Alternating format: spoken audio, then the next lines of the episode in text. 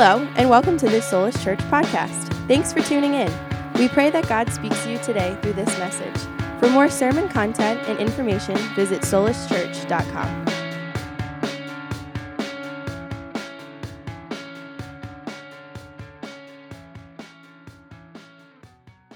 This scripture reading comes from Philippians chapter 3, verses 8 through 11.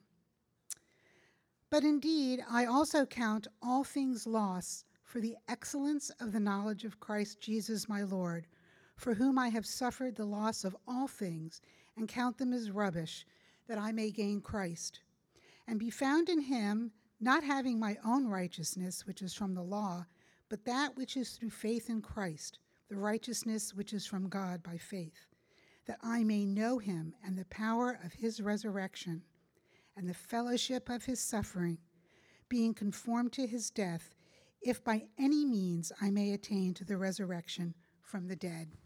This is the word of the Lord. Thanks be to God. Yeah, can we thank Lynn for leading us in that? Appreciate it. Awesome. Very good. Well, uh, good morning. Uh, if you came in in the middle of our worship set, I had given a little welcome on the front end. I want to welcome you again. My name is uh, Andrew, and I have the uh, real life privilege and honor to be the pastor of this church here, Soulish. As Kyle said, three years into what God's doing here, really excited for what He's up to. And, and certainly a day like Easter, where we just get to focus all of our attention on how awesome He is uh, with the things that He's accomplished. And so uh, that scripture reading, Philippians 3, it, it's fitting right into our schedule as a church. Uh, for the past two months, or really two and a half months or so, we have been walking through this book, the book of Philippians. And uh, we have outlined things in such a way that we uh, fall on a, a, resurrection theme here on Easter morning. And so uh, we're going to go back through some of these verses and just going to kind of unpack some of the, the principles and truths found in here and hopefully get a little bit deeper in our understanding and gratitude for Easter Sunday here this morning. So, uh, if you're the note taker type, I like you.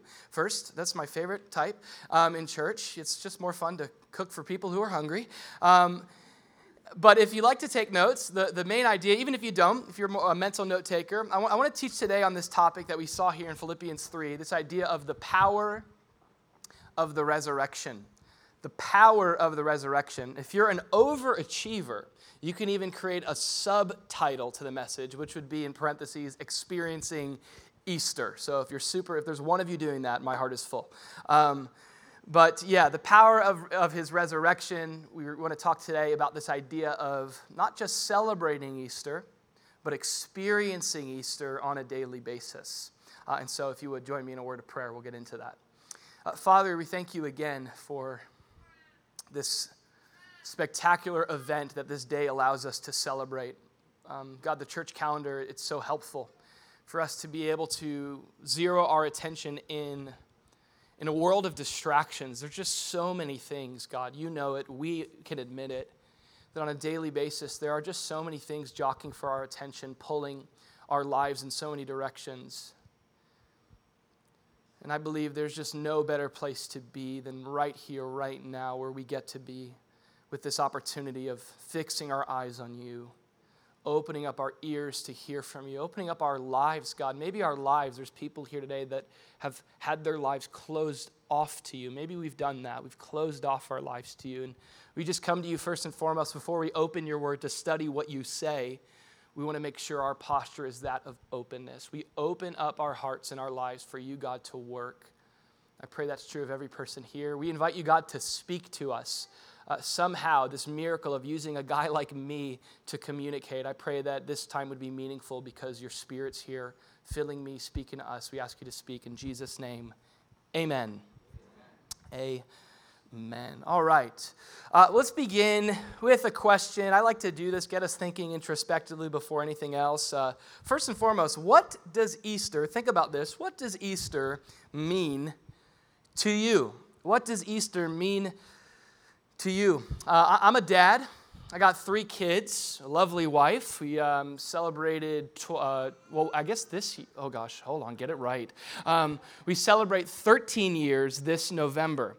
You're like, how old are you? I got married at 11, in case you're wondering. But um, No, um, I just turned 33. My wife and I got married uh, really young, and, and we're, we're, coming up here to celebrate uh, our 13 year anniversary this November. We got three little kids who are uh, just the pain and joy of our lives all at the same time.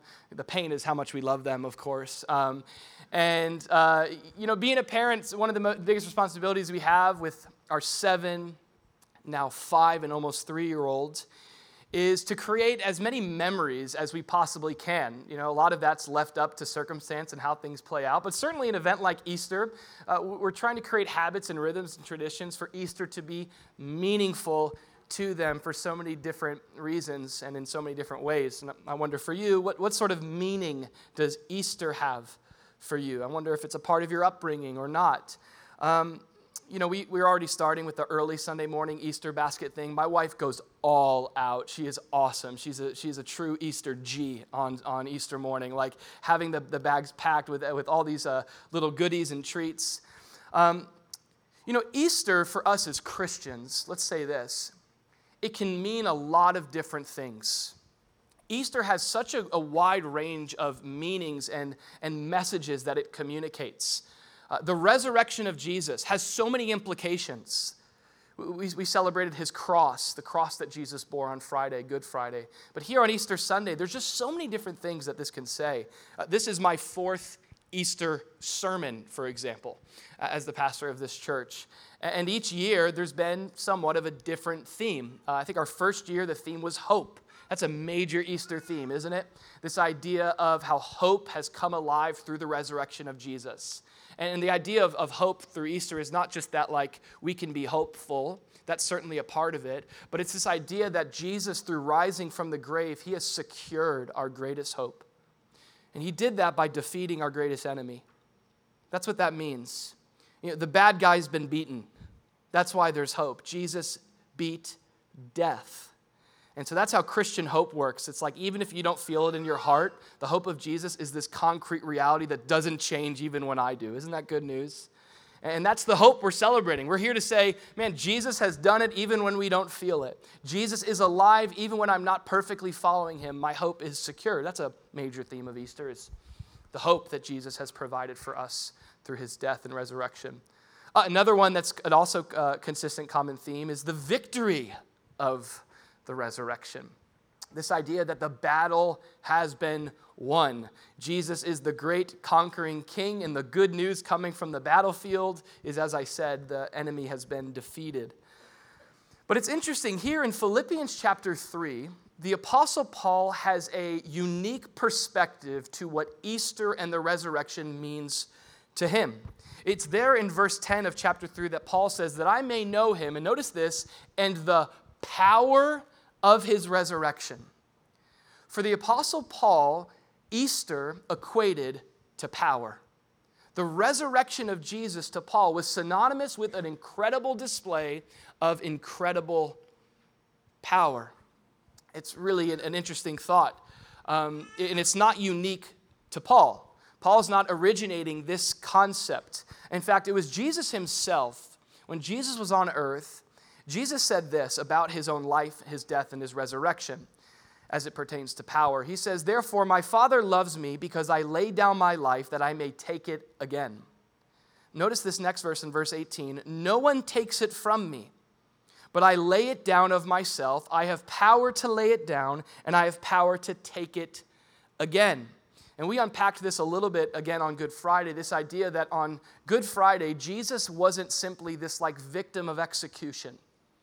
Jesus didn't powerlessly go to the cross. He wasn't God's victim for sin on the cross.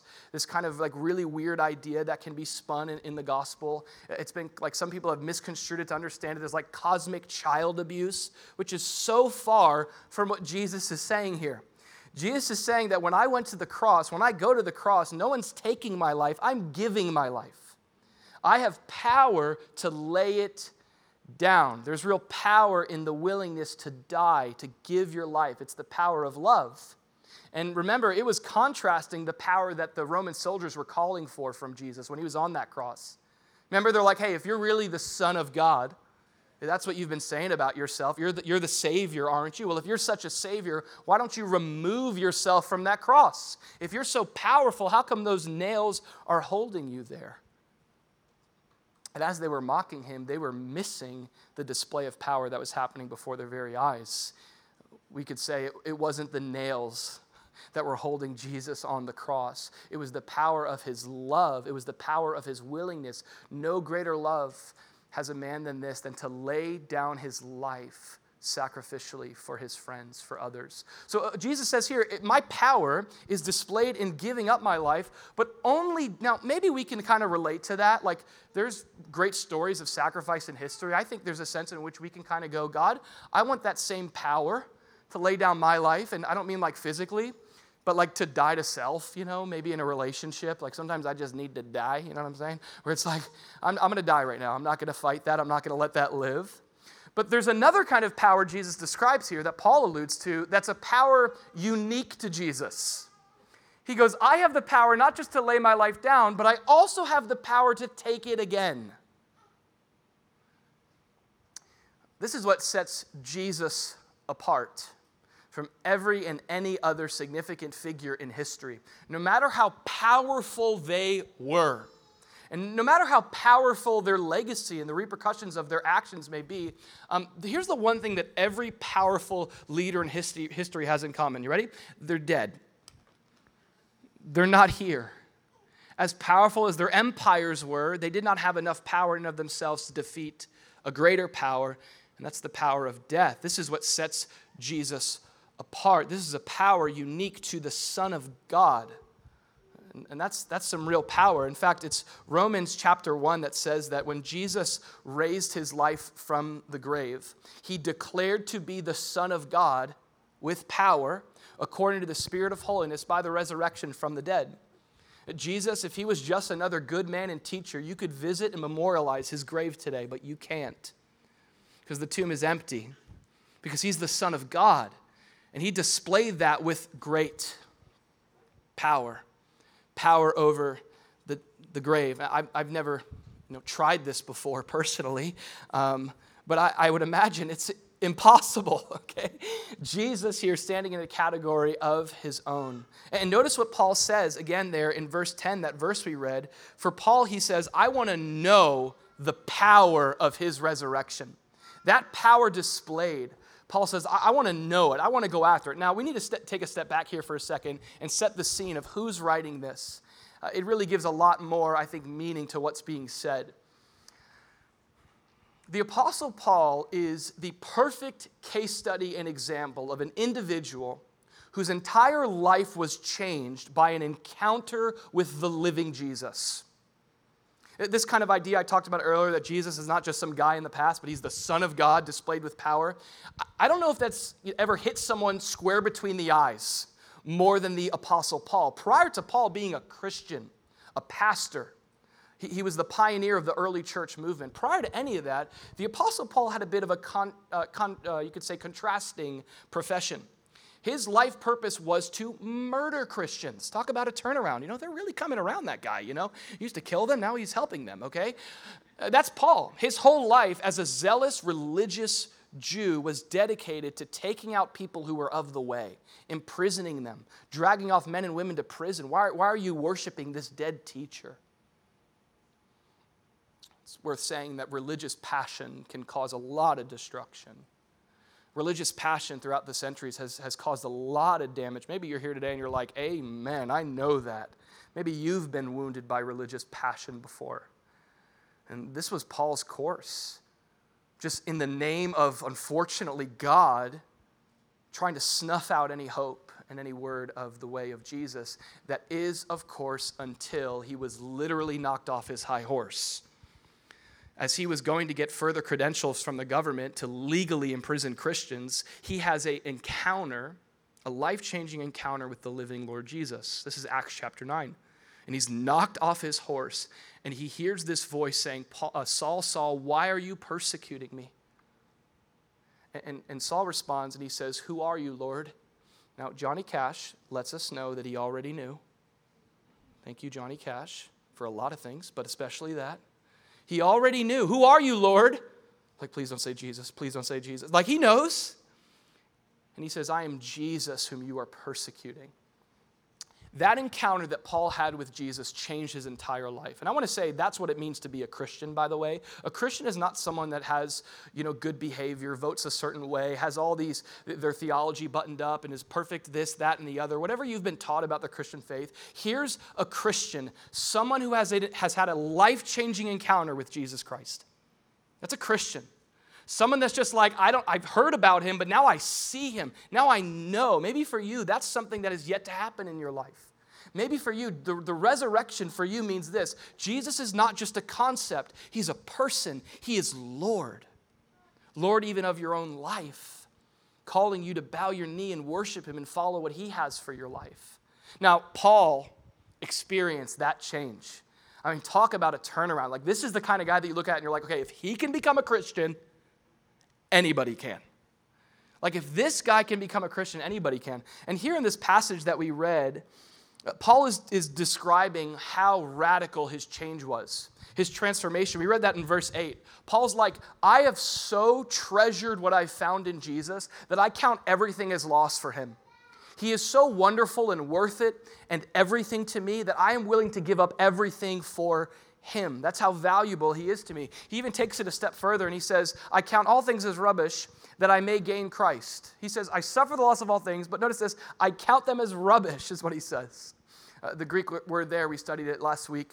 Uh, it's the word skubalon. It's really fun to say. You want to say it? Let's say it. Skubalon. You're welcome, okay? It's really fun. Um, skubalon is a Greek word that means refuse. What is in the toilet. Like, that's what he's saying. A steaming pile is what he's saying. He's like, I have comparatively counted everything as skubalon, as garbage, as rubbish, compared to the surpassing worth of Jesus. Jesus changed his whole life. He was willing to give up everything for Jesus. And then what we see in these following verses is that he gave everything to lay hold of whatever Jesus had for him. This is something unique to Paul. Paul was a guy, after encountering Jesus, who uh, wasn't content with having some of what Jesus had for him. Willing and okay with having enough of what Jesus had for him, or just some of it. Paul was a guy who said, If Jesus is Lord, I want all that he has for my life. What a cry. Jesus, I don't want some of what you have, I want all that you have died and rose to give me. Amen? I want every single drop of blessing that comes from Calvary's cross in my life. And Paul's in, in this passage, he starts talking about how he's reaching forward to those things, how he's, he's putting his hand almost like in this treasure box of Jesus. I, I think of uh, my, again, my three kids, and I alluded to earlier the, the pains and the privileges of parenting and the joys, and they're really the joy of my heart. That's, that's obviously said tongue in cheek, but yeah, they're also the pain in my neck as well at times. And, and you know, some of the challenges that, that you, you face as a parent, uh, kind of, you just kind of have to adjust them along the way. Um, dental issues have been a thing recently, going to the dentist. I was always afraid of going to the dentist myself. We had a dentist family in the service at the nine, and I made sure to say, We love you. I, I pray I don't offend you. But um, now, there's a whole nother thing. If you think going to the dentist is scary, try bringing your kids to the dentist. Like, you're going to the dentist now. You ready? Now, the only way that they actually stay in that chair and experience the work that they need is through these incentive tools that the dentists, uh, the dentists use and the, and the, the assistants. Um, and it's like they have like this. Um, this reward like Boomer's Chuck E. Cheese system, like where there's this treasure box, and if you stay in the chair, you get a prize. If you let them clean a tooth, you get two prizes. All right, and if, it kind of goes on and on, and there's like these categories. Well, the way that my kids are is when they come across that treasure box of random prizes, there is no point system. There's how much can I fit in my hands, okay? And, and of course, the dentist people aren't gonna be like, put that back, you didn't earn it, you little thief. You know, like they're gonna be like, okay, you know, you can take the, the, the bouncy ball and the uh, temporary tattoo of Dora the Explorer or something, you know, like go for it. Uh, there's just this like, I'm taking a full handful. And um, as kind of trivial and as um, almost immature as that may sound, I see the Apostle Paul here in Philippians 3 taking this full grasp of Jesus. He's taking full advantage of the treasures that are found in him. And he's saying, I want all of Jesus. I want all of him. He says there in verse 9, I want to be found in him, not having my own righteousness, which is from the law, but that which is through faith in Christ, the righteousness which is from God by faith. Jesus is like, a man, the first thing I want is I want the righteousness that I need that has come to me through the cross and the sacrifice and the resurrection of Jesus. Uh, that's what I want. Righteousness, the idea of righteousness is that you are in right standing. You're in the proper place between you and God. And Paul says in life, there's really two options there's my own righteousness, which is where I try to earn that and achieve that and measure up to God's standard, which scripture says we all fall short of, even though for some reason we still try to reach that. He says, or there's a righteousness that doesn't come from keeping the, the laws, but that which is through faith in Christ. There's either I become good enough or I say Jesus was good enough and his sacrifice is good enough and I'm going to put faith in what Jesus has done for me and I'm going to bank on a righteousness that comes from Jesus and not me when I stand before God. I want to be dressed in his righteousness alone, faultless standing before the throne. He says, I, want to be found in him not having my own righteousness, but that which is through faith in Christ, the righteousness which is from God by faith.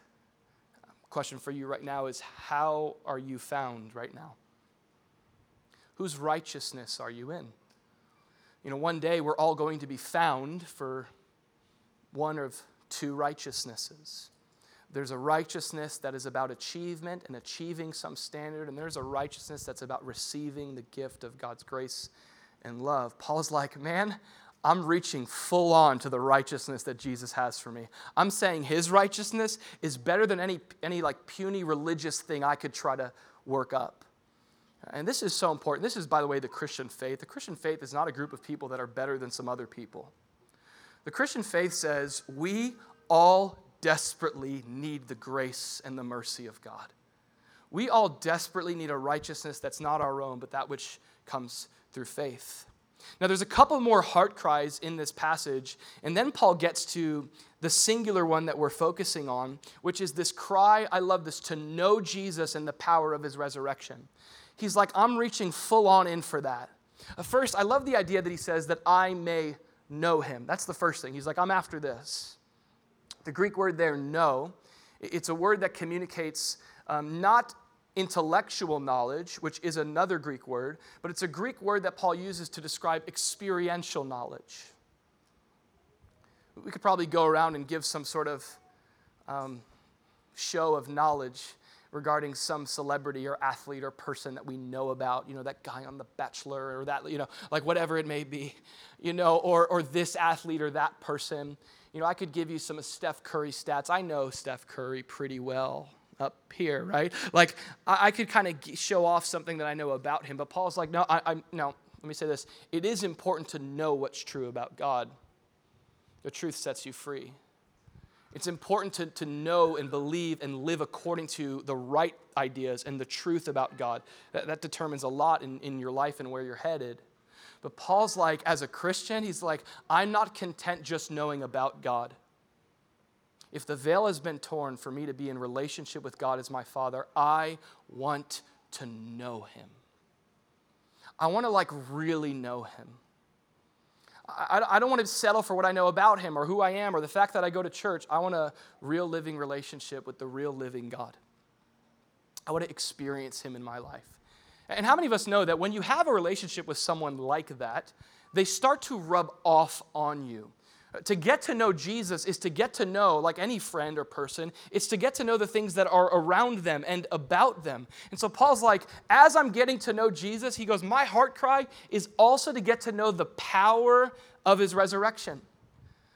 Paul's like, I'm reaching all for what Jesus has died to give me. And as I seek to know him, I pray that in proximity to him, in relationship with this God who died to save me, to adopt me into his own family as his own child, I pray that as I'm getting to know him as my father, that I would experience, same word, that I may know, experience in my life that same power of his resurrection, that I would experience it.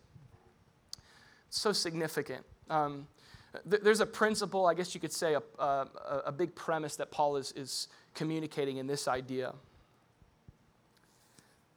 For Paul, what he's saying here about Easter is huge. It's huge. Easter is an event that we gather to celebrate not just once a year, but really daily we celebrate the fact that Jesus is alive. But Paul is saying that the resurrection of Jesus was never intended to just be an event that we celebrate yearly.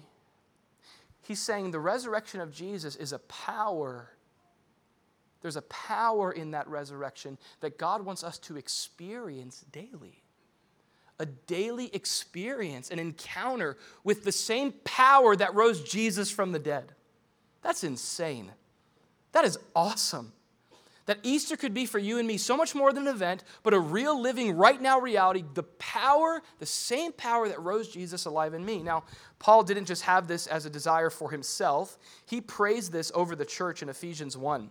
Uh, he says that you may, this is his prayer. He says, I pray that you would know, same Greek word, that you would experience what is the exceeding greatness of his power toward us who believe, according to the working of his mighty power, which he worked in Christ when he raised him from the dead and seated him at his right hand in the heavenly places.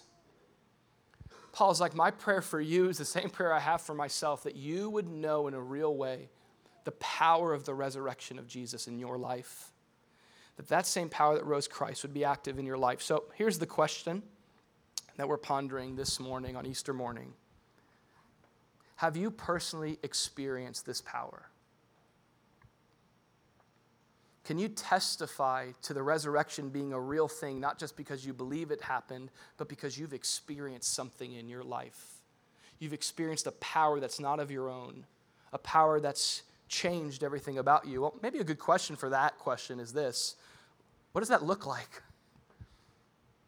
You know, does that mean I got to like speak in this language? You know, like does that mean like I need to like jump up and like what does it actually look like to experience this power? And uh, if, if, you know if you've come to church here before, you're to realize that I have a real gift for you this morning. What I have for you is a closing one-point sermon.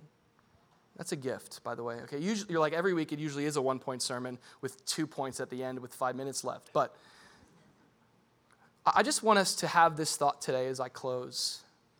What that power looks like in your life and my life is a power that saves us simply when we're stuck. This is that idea. That's what Paul's praying for. He's like, I'm praying that in your life, you would not remain in your stuck state, but that you would experience the same power that rose Christ from the dead. It would set you free, it would save you from that condition of being stuck. Now, 2020 was a year of being stuck, wasn't it? In so many different ways. I mean, literally stuck, like I can't leave my house, okay? Um, also, like stuck in terms of how out of control we are. Just stuck there.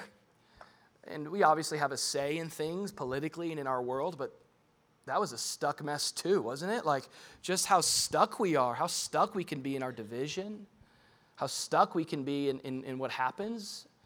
I mean, we can be stuck. This is a real thing. But when I use the idea of stuck here, being stuck, if that's happened to you in life, I don't just mean kind of some temporary, trivial thing. Scripture, when it kind of alludes to us being stuck, it's not like this temporary problem that will solve itself when Scripture begins to unpack how stuck we are in sin apart from Jesus, the idea of, of it is that we are so helpless that the only hope is being rescued. That's how stuck we are. We're so helpless in our sin apart from God that the only hope is being rescued. I think of um, a couple guys in our church actually who a few years ago met at one of our launch team meetings. So the way that we started this church three years ago is we just had like a group of people that were called to kind of at least sow into the work that God was doing here. And we would get together and just get to know each other and we'd pray and just, I don't know, strategize and just kind of lean into whatever God had. And, and there are two guys in that group um, that are still with us today, like both living and, um, and in the church. Um, Isaac and Joseph. Isaac and Joseph. The way that these two guys uh, sought to build some community one night at a, at a launch team meeting was after the meeting, they jumped in Joseph's FJ Cruiser to go do some off roading here, I'm sure legally, in Boca. It's Boca. You can do that legally, right? Boca is like super lax. Um, I'm not going to admit that I've done that with Joseph before. Um, I said I'm not going to admit it. Um, but um, so, so they, they were out there uh, doing some off roading, and um, they, got, they got stuck pretty bad um, stuck to the point, it was like late at night. I think it was like at this point almost like 9.30, and so everyone had gone in. So, so they, they were at the point to where there was no manpower in and of themselves that was going to get them out of the situation. Uh, and so Joseph informed me about this really interesting Facebook group called Stuck in Florida SOS Off-Road. And you're welcome, by the way, okay? Now, I don't think this applies to like if your battery dies on the side of the road. Like you can pretend to be like a bro, like, hey man, my, my ride's crashed, you know, and maybe they'll show up. But it's basically this community that's like, hey, I, I know I'm going to get stuck and need to get bailed out. And so I'll bail you out and maybe you can return the favor one day with all the off-roading they're doing. So this is the actual post that Joseph made on February 8th, 2018. There's his truck. It says, anyone in Boca? Question mark. I think there was a guy from Boynton that drove all the way up to bail them out. Um, but let that just be a visual of what I'm trying to communicate when I talk about this idea of humanity apart from God being stuck to the point of helplessness if it's not for the hope of rescue. That's the language of Scripture. In fact, it's a little bit worse. In Ephesians chapter 2, uh, Paul describes the human condition apart from Jesus. He says, You were dead in your trespasses and sins in which you once walked, following the course of this world, following the prince of the power of the air, the spirit that is now at work in the sons of disobedience, among whom we all once lived in the passion of our flesh, carrying out the desires of the body and the mind, and are by nature children of wrath like the rest of mankind. God scans the human population, and his findings are consistent.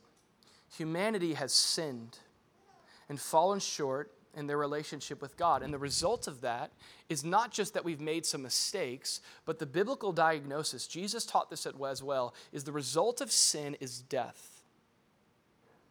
It's death. It's first spiritual death. Sin has separated us through this spiritual death from a relationship with God that we were created for. That's the idea. And if you've ever lost a loved one before, you know that's what death really is separation. You know, I believe strongly, especially on Easter, I'm reminded of the hope that one day I'm going to embrace my mother who passed away when I was just 21 years old. I, I have that hope. Um, but that security I have, it doesn't change the fact that it hurts when she's not here. Her death, I know she's absent from the body, present with the Lord, but there's a separation.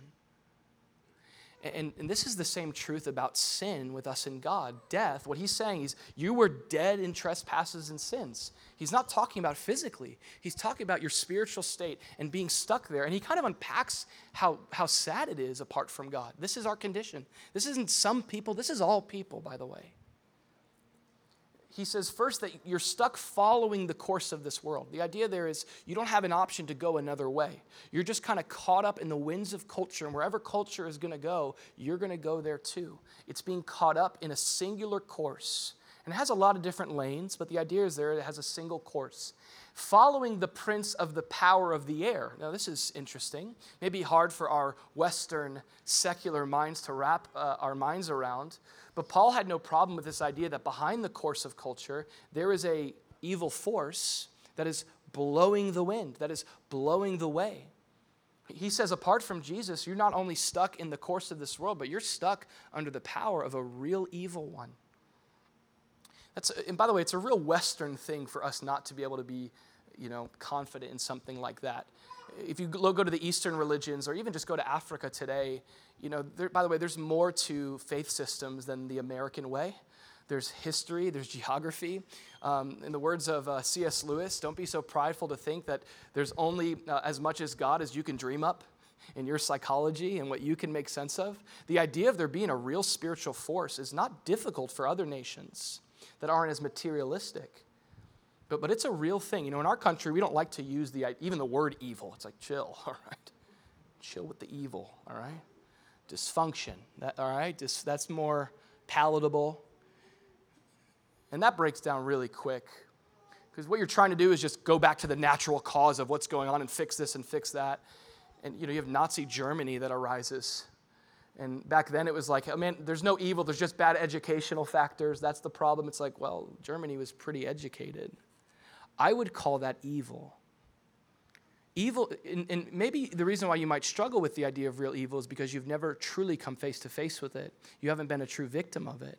But it's a real thing. Scripture's like, this is real. And here's the hardest part it has a face. There's a real spiritual force. I, I know it's like, what's going on? Happy Easter. Welcome to Solas. But, but Paul's like, I'm not going to pull any punches to tell you the truth. That there's a course of culture that without Jesus you're stuck in. There's a spiritual force that without Jesus you're bound by. If you're not in Christ, we can't all say, God is my Father. Jesus spoke really boldly about that. And lastly, he says, not only are you stuck in this course under this power, he says that apart from Jesus, you're living in the passions of your flesh. You are a slave to your own desires. You are your own God apart from Christ. If he's not Lord, someone else is going to have to be. And so Paul is like, he's not pulling any punches here because this is love, by the way. It's loving to tell the truth, even if it offends and hurts. And it's not offending for the sake of offending. Like, why is offending such a popular thing these days? Like, we like to do it. Like, yeah, nobody likes to be offended, so I'll offend people in the name of the Lord, you know? It's like, chill, okay? Love people too. All right, so there's a counterbalance there. But God's word loves us enough. God Himself loves us enough to tell us the truth about our condition. To be honest and say, listen, you're not just tripping up in sin, but apart from Jesus, the truth of Scripture is you're dead in sin. You're dead. You're stuck there. There's a spiritual separation as a result from you and God. There's also a physical death that's awaiting each one of us. And that, apart from Jesus, will lead to an eternal death, an eternal separation. Now, this is our condition.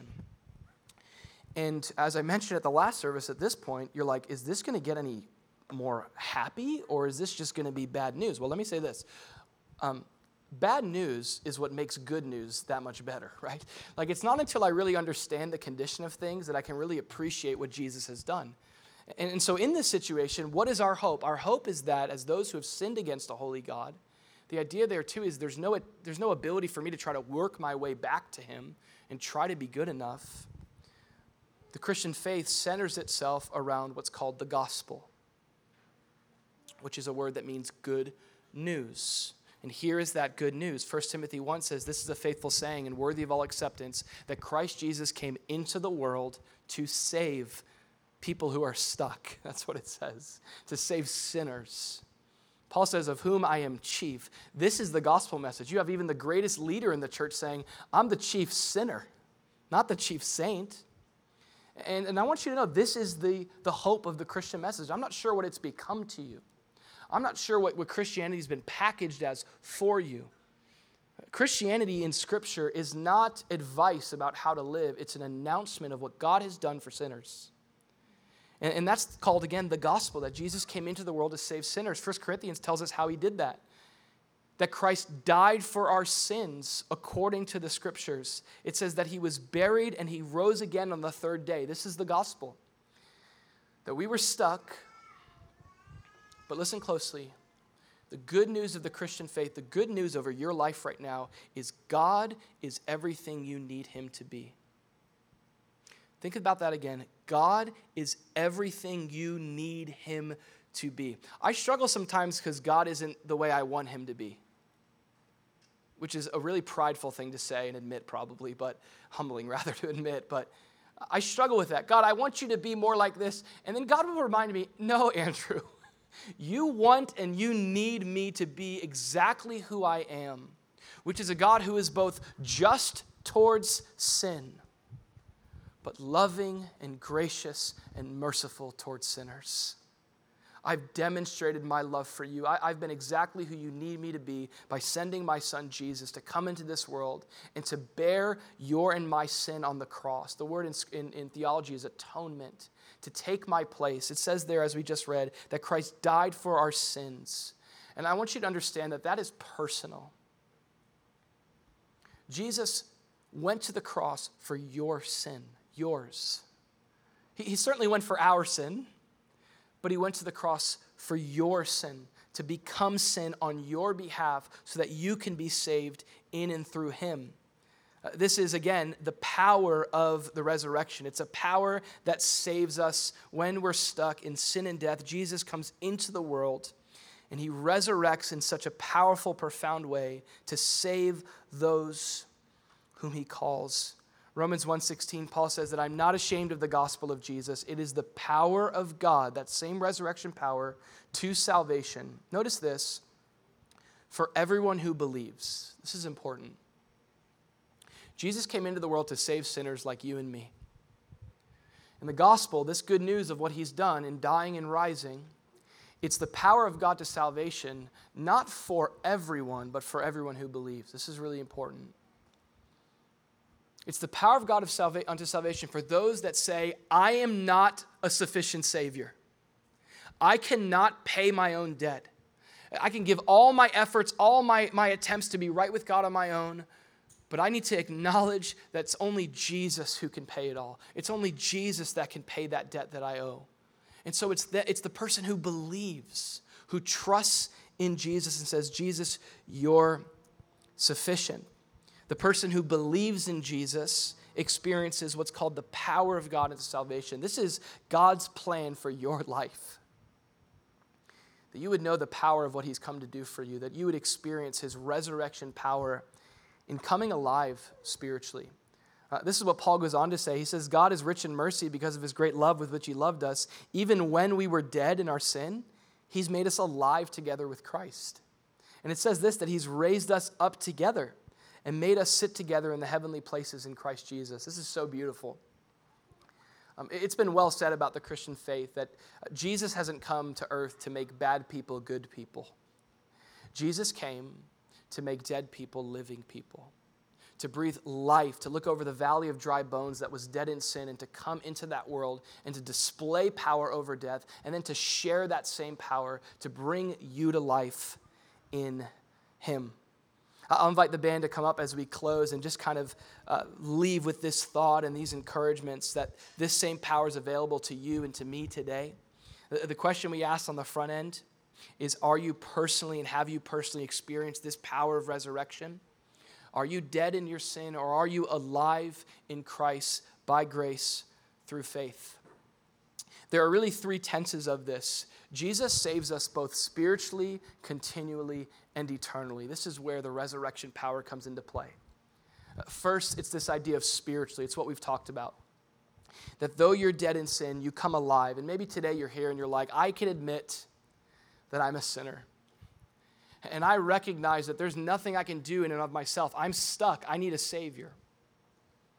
It was, it was John Owens who, who said that really the only thing that we contribute to our salvation is the sin that makes it necessary.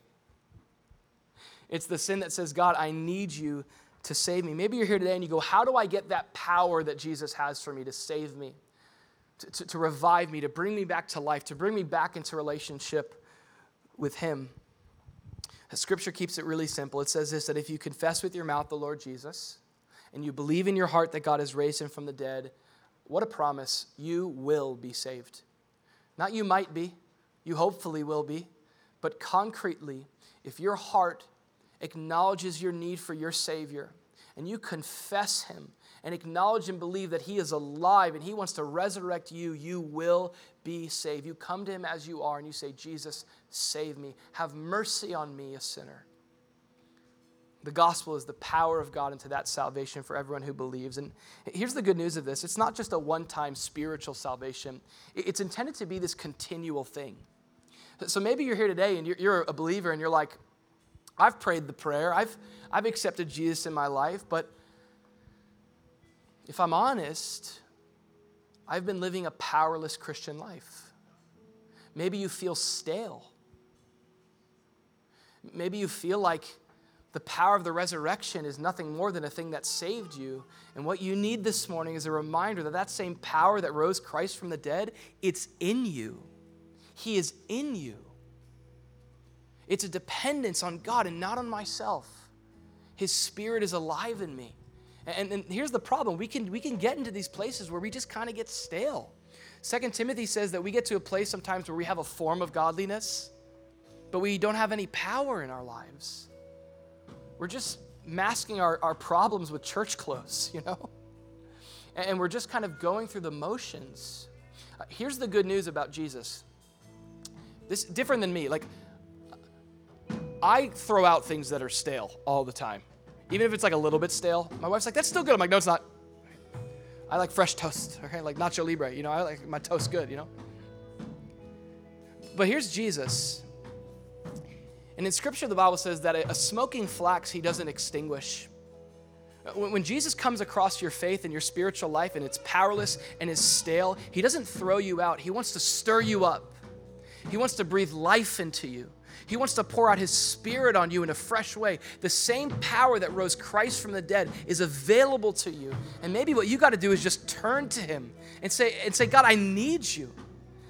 Maybe it's not that you're stale, you're just tired. You're spent. And He has strength for you too to come to Him and say, God, continually resurrect me. Continually give me that power. Here's the hope for all who place their faith and trust in this resurrected Jesus, there's not only spiritual power, continual power, but there is this eternal hope that's laid up before us through this resurrection. Jesus said this in John chapter 11. He says, I am the resurrection and the life.